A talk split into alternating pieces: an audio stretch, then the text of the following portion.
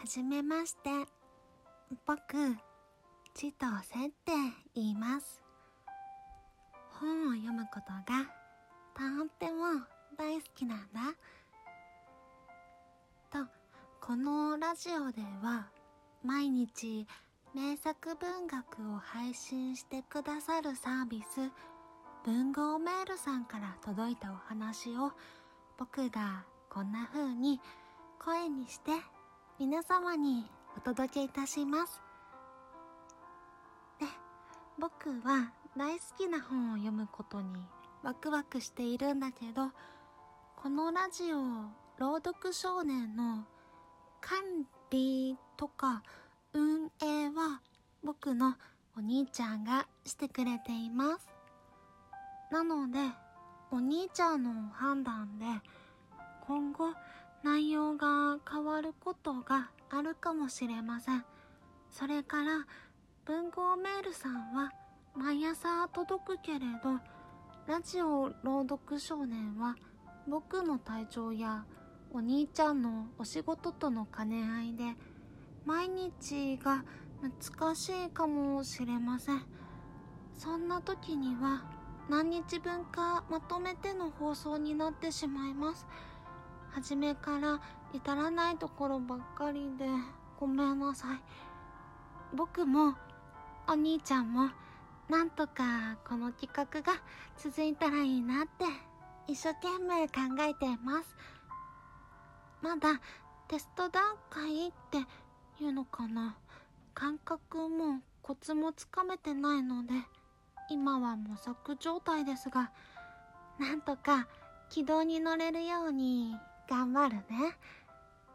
えっと、早速ですが、文豪メールさんは月の初めから新しい作品が始まるよ。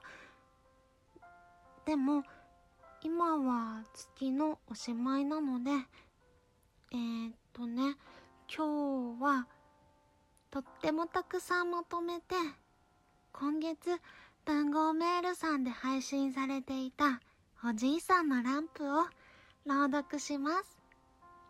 作者の新見南吉さんは、ゴンギツネや手袋を買いにの作者さんだよ。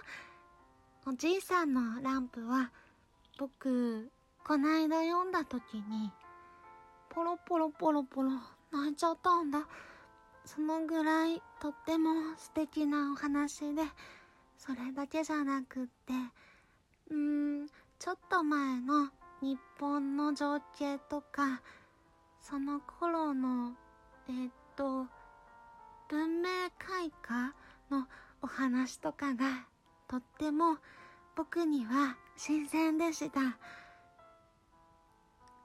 生きていない時代のことを新しいものとして新鮮に感じられるって得難い経験だなって僕は思っていてそういう観点からもとってもとっても素敵な作品でした。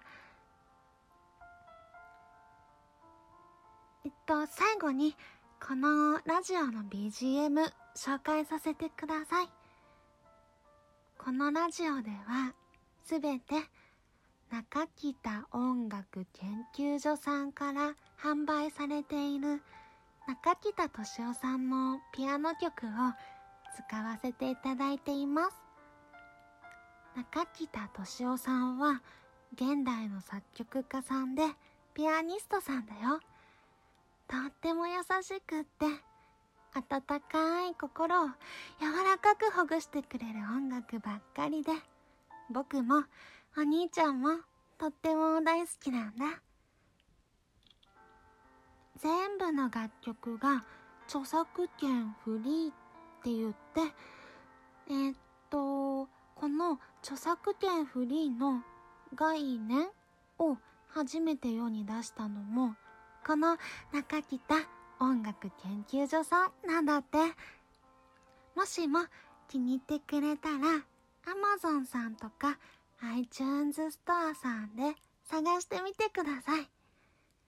今回のラジオの BGM は全部待合室の癒しのピアノ BGM ナンバーワンという CD のものです。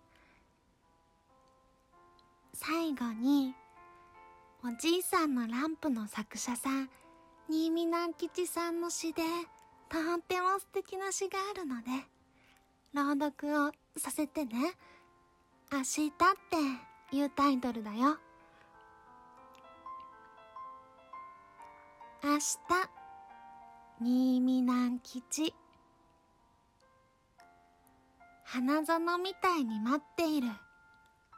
祭りみたいに待っている。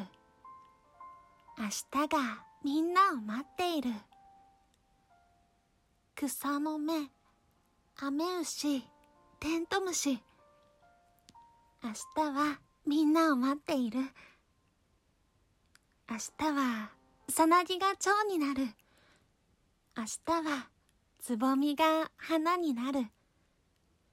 明日は卵がひなになる。明日はみんなを待っている。泉のように湧いている。